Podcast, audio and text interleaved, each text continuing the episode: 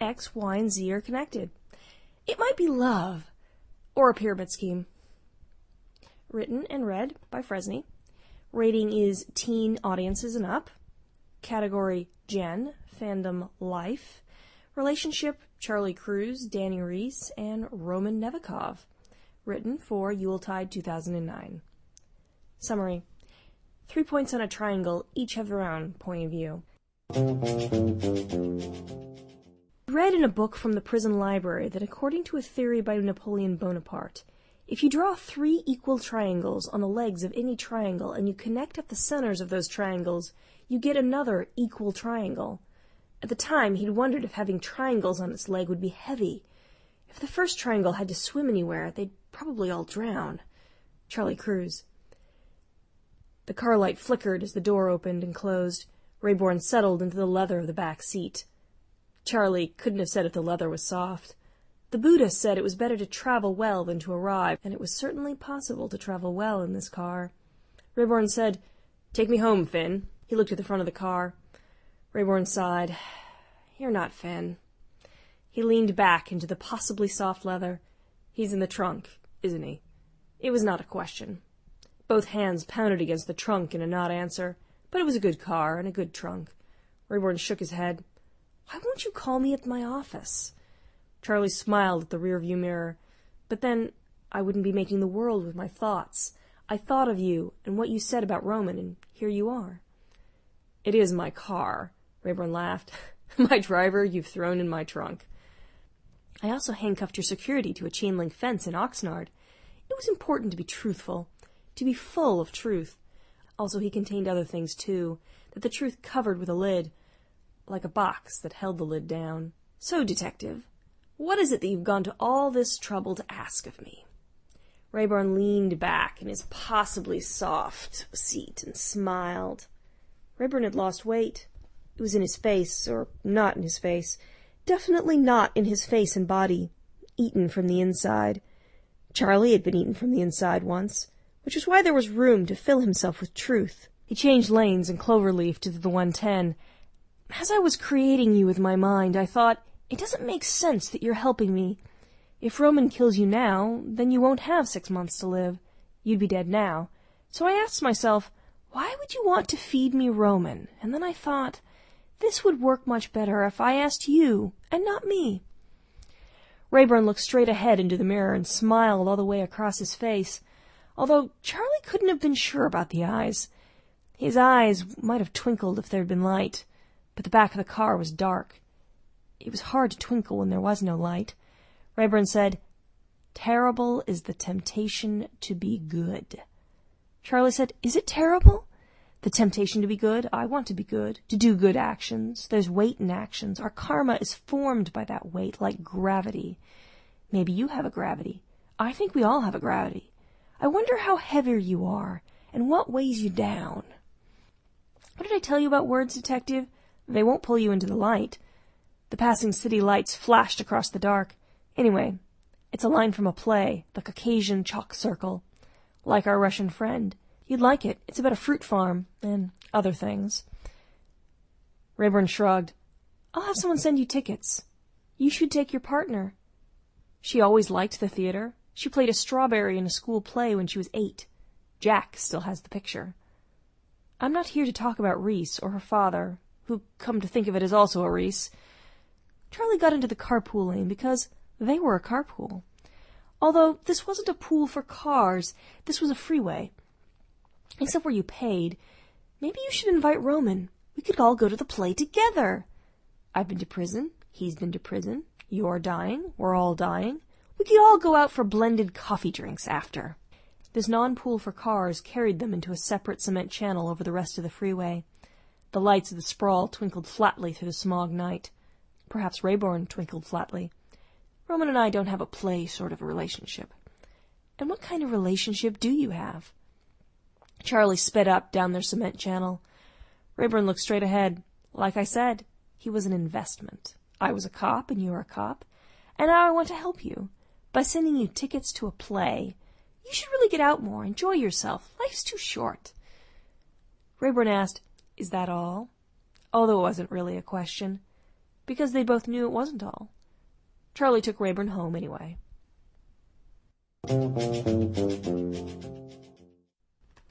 A teacher once told her a joke about two squaws on deer hides being equal to the squaw on the hippopotamus hide.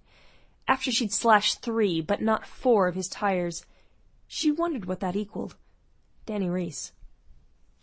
Dani handed Crews a white paper cup of coffee with one cream, two sugars, and a squirt of some fruity red crap. She'd considered getting him an ironic fruit roll-up, but he might have eaten it. Crews warmed his hands against the morning with the cup she'd given him with his typical wide-eyed, half-glass empty, now I gotta ramble look. Do you think it looks like a sugared strawberry? I think it looks like a sugared strawberry.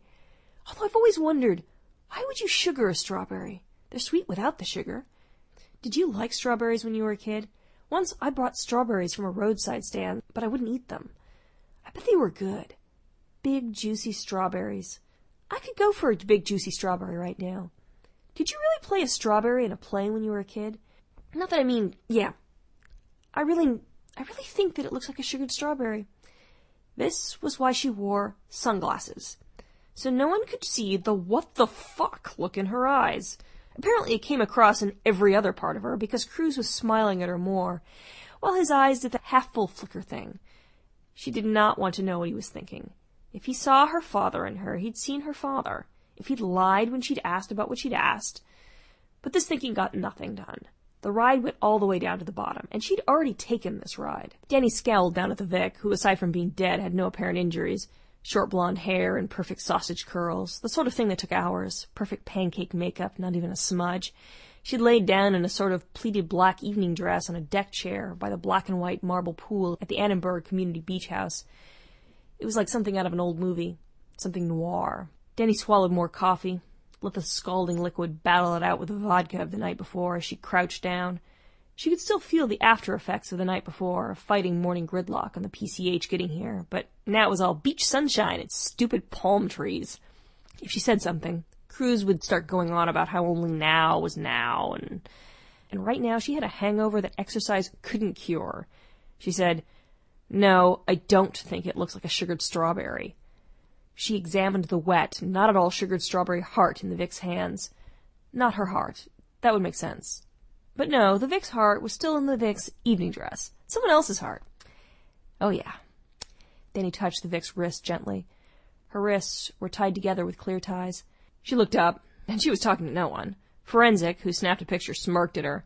She did not shoot forensics. She stood up and looked for her partner.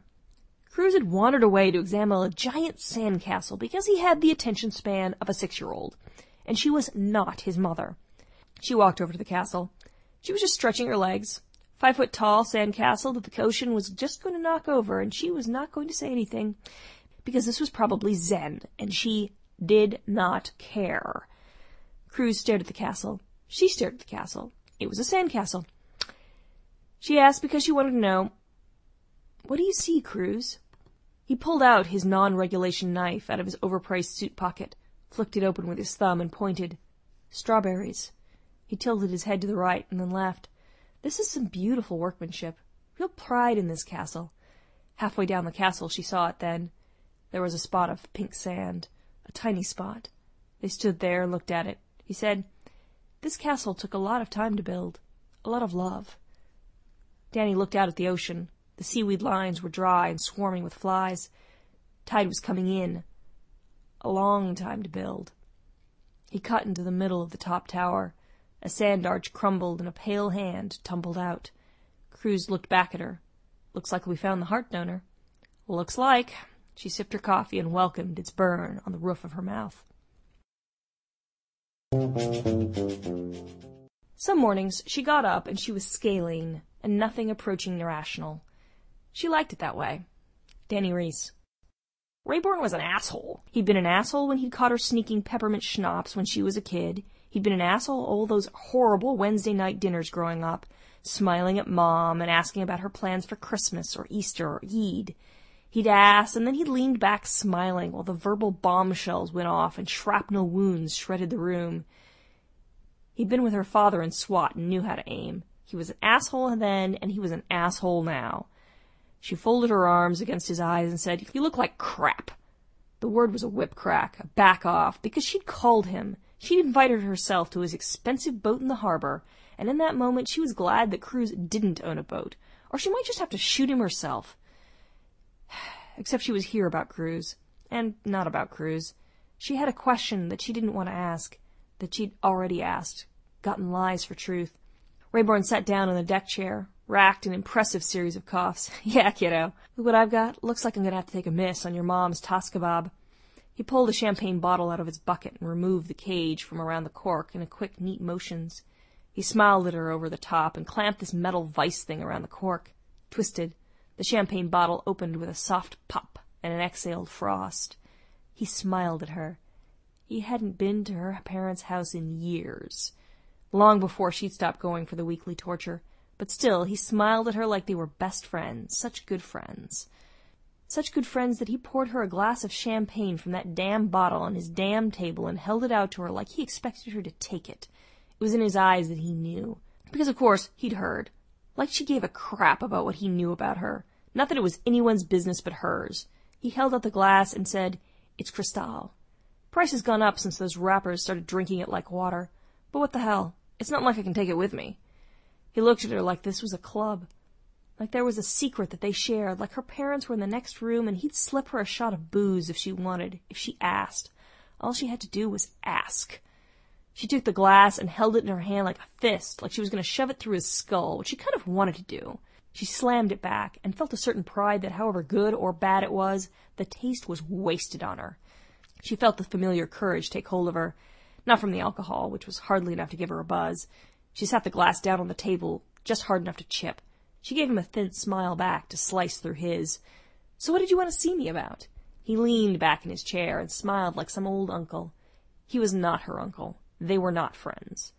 She wished she had another glass then, of, or a fifth of vodka, thick and slightly slow from living its half-life in the freezer, but she didn't. And she invited herself here. He spun his own glass between his fingers and watched her over the top. You want to know if I've seen your father. Or is there something else that you're here to know? Her question hovered in her mouth. She didn't ask it. She glared at him. She turned away from him and glared at the clean harbor where no one was sitting in their own vomit waiting for the next fix. At least not on deck. Below deck, they were all powerless.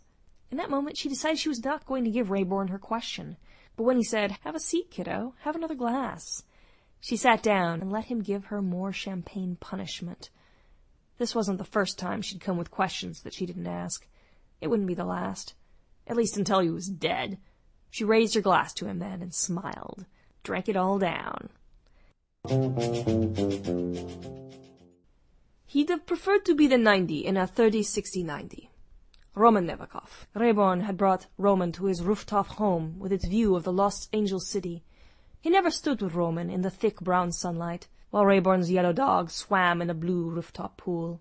Never met with Roman on his white boat that he took out on the green water with his beautiful women. This was fine. This was good. Roman preferred it inside. He'd always preferred it inside, even when he was a boy. It had always been this way. Everyone knew this. Rayborn coughed as if he were dying, which Roman did not believe.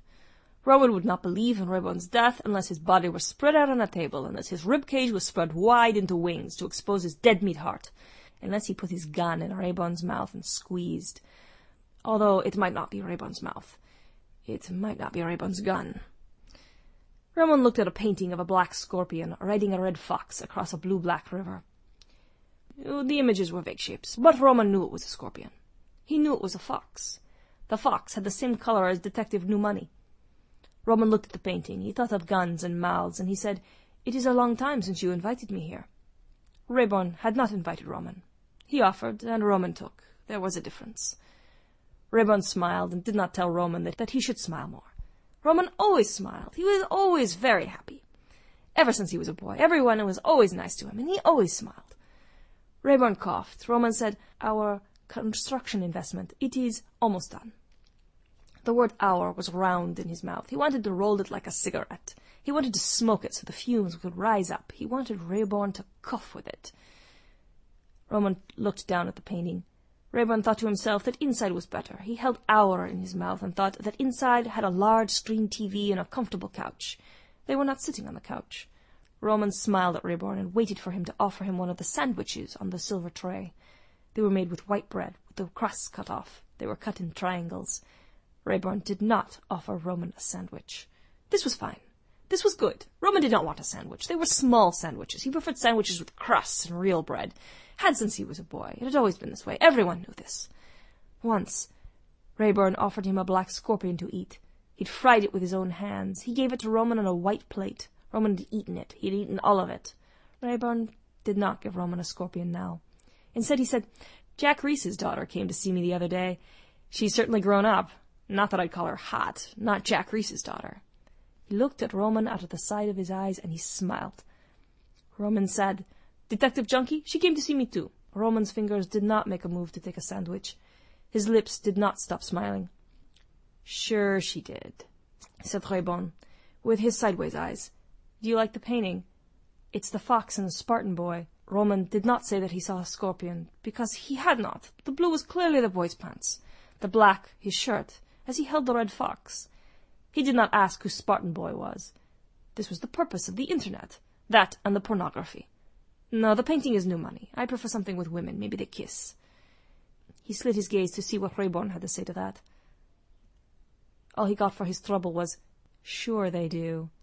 Rayborn walked to the carpeted stairs. Rayborn climbed away from him. He did not look back. He did not tell him to leave. He did not tell Roman to stay. He did not invite him upstairs. Rayborn never invited Roman. Roman looked down at the silver tray of sandwiches that he did not want. He reached out to take one. He consumed them all. They had no flavor. They were the texture of cardboard. But still he ate, and he smiled as he chewed. Then he left out the door into the garage full of cars that Rayborn did not drive.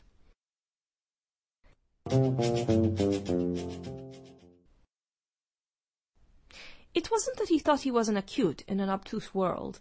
It was that he treasured thinking that he held all the angles. Angels, too. They fell out of windows when you threw them hard enough. Roman Nevikov. Detective Junkie came to see him first. She sent a very pleasant officer with a mother who lived in Pasadena to get him from the cell where they had put him in. The officer very carefully handcuffed him to the table, but that was normal. People were always careful about Roman's well-being. It had always been that way, ever since he was a small boy. Roman sat in the room for a very long time by himself. He thought about pleasing things that made him happy until Detective Junkie became bored. She smelled like cheap coffee and old sweat. He smiled very brightly at her. I do not think I can hire you looking like that. Bad for business. There were grey smudges under her eyes. Her clothes had been worn for more than one day, and not because of no-name sex. I'm not looking for a job, Roman. She stood up. She paced like a caged animal, a dog running around and around in a pit. He sat very still and watched her. It was very amusing, so he laughed. Where is your partner? I hoped you would come to see me together. Maybe he is off looking into things that he does not tell you about. Is it because he doesn't trust you? Do you think he does not trust you because you are a junkie, or because your father framed him for murder? He spread his fingers out on the table. Detective Junkie leaned across the table. This time your FBI connections won't help you. You screwed up, Roman. We've got you dead to rights. But you weren't in this alone. This was not why he was here. She had other questions, and the coiled tension in her shoulders, one slightly higher than the other. He smiled some more. It is a shame when partners cannot trust each other. Maybe you should have sex with him. Then he would trust you like your captain trusts you. Shut your mouth! She wanted to hit him. She wanted to reach across the table and pull out his heart. She did not. She paced and she talked some, until she left. He sat at the table until another nice officer with a sister who lived in Pomona with her husband and two children came to take him to his cell. He decided he wanted both bunks. His cellmate gave him both, which was very friendly of him. But then, people were always friendly with Roman. Detective Newmoney came to see him last. He sent his old partner to get him from his cell. Officer Boring did not seem to want to talk about how he betrayed Detective Newmoney. He cuffed Roman roughly to the same table. Roman played with the chain that connected his hands to the table. It made a sound. He had liked the sound when he was a boy. He said to Detective Newmoney, I have met very many pleasant people. It is a good place to meet new people. Detective Newmoney smiled, more of his foolish zen. He said, You won't like where you're going. There's yelling and crying and a weird laugh that sounds like a cry, and there isn't any fruit. But you already know all of that. Roman shrugged. I prefer to eat meat. This was true. But I think I will take a piece of your fruit now. Did you bring me an apple? Maybe I'll learn the difference between good and evil. Officer Newmoney gave him a small orange. It peeled easy and pulled apart easy, too like everything did. Officer New Money talked about eating sunshine, but it only tasted like an orange to Roman. Then Officer New Money asked a question about the dead woman at the beach with her dead junkie daughter, who owed money to a man Roman knew because junkie always owed something, which was very boring and nothing to do with Roman, and therefore Roman did not care. The pictures were nice, but not enough skin. But the blood was dark red. He smiled at the picture. The mother gives her daughter her heart. How sweet. Do you think it would make a good Valentine's Day card? But Detective New Money was already talking something about Zen, and, Roman could not see what Rayborn saw in him. He decided that he was bored with his room now. When he ran his own circumcircle, he came back to the beginning. Fortunately, she arrived at the same point. Charlie Crews. Reese started. Reese always started. She faced their wall. Not that it was their their wall, it was a wall. Perhaps the wall thought that they were its detectives, they faced it so often. Placed items of importance on it. Reese picked up Rose Lake's photo from the surveillance tapes and pinned it to not their wall. To Patty Lake's picture. Reese said, What do we have? It was not a question. Reese made it an answer. She said, We've got two sisters. Patty asked for her cut of the inheritance early, gets it, splits, spends it all in under two years. When Reese started, it was not poetry. She was not a spacewoman poet. She was not a detective poet. She was Reese even if her father was Reese too. Patty hits the bottom first and keeps going. She tapped the photo, and here's Rose. Keeps her nose clean, works hard. Then little sister Patty comes home and gets the fatted calf treatment. Rose seemed pissed to you? She did seem upset. Definitely not in the moment. Charlie pulled an orange out of his pocket. He held it out to Reese. Clementine? They're easy to peel and seedless. They're also known as Christmas oranges. Want one? It was from his orange grove. He was thinking of giving them for Christmas if he'd had anyone to give gifts to. Ted was already tired of them in boxes in the kitchen. Maybe he'd give Ted a basket of apples. Her look said that she did not want a clementine, but he decided that he'd send her a box of them later with a red bow. Everything was better with a red bow. Well, maybe not a lead pipe to the skull. Reese turned away from him, tapped her fingers against their wall, which, well, maybe it was their wall. They put their dead on it. That must make it theirs. She said, then Patty ends up full of tainted smack. Mom's heart in her hands. I gotta think it's the sister. She's got motive and she's got opportunity. The sand castle was a sand cathedral. He looked at the photo of the sand cathedral with its high pointed tower, the face emerging from the main sand building on, on their there wall. Yes, Crews, it was a sand cathedral. Her voice agreed with him. Her body said, get to the point. She wanted to be in the future, where he was somewhere. He stood in the now of not knowing what. He looked at the sand cathedral until she said, What do you see, Crews? Like starting, she always said that. When she asked, he could frame an answer. In this now, he answered the only possible answer. It's what I don't see. She gave him a pointed look that could puncture.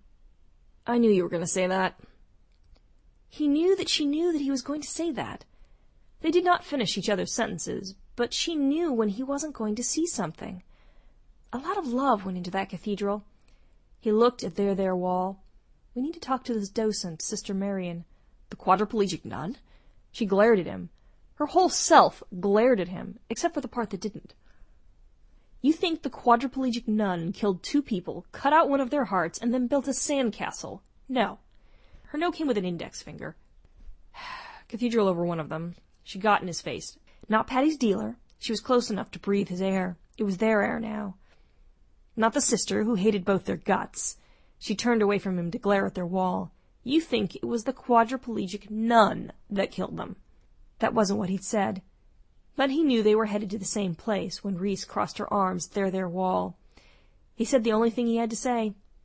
A lot of love went into that cathedral. He knew what he didn't see. He knew that she didn't see it too. Maybe not the same not thing that he wasn't seeing. Maybe not the same not thing that he wasn't seeing maybe a different angle of the same not thing, looking, looking different from her direction. They were not the same. There was something missing, but they'd find it. What was important was that Reese had started. If Reese never started, they couldn't go forward to the truth. The Buddha said it was better to travel well than to arrive. But as long as Reese started, they were on their way.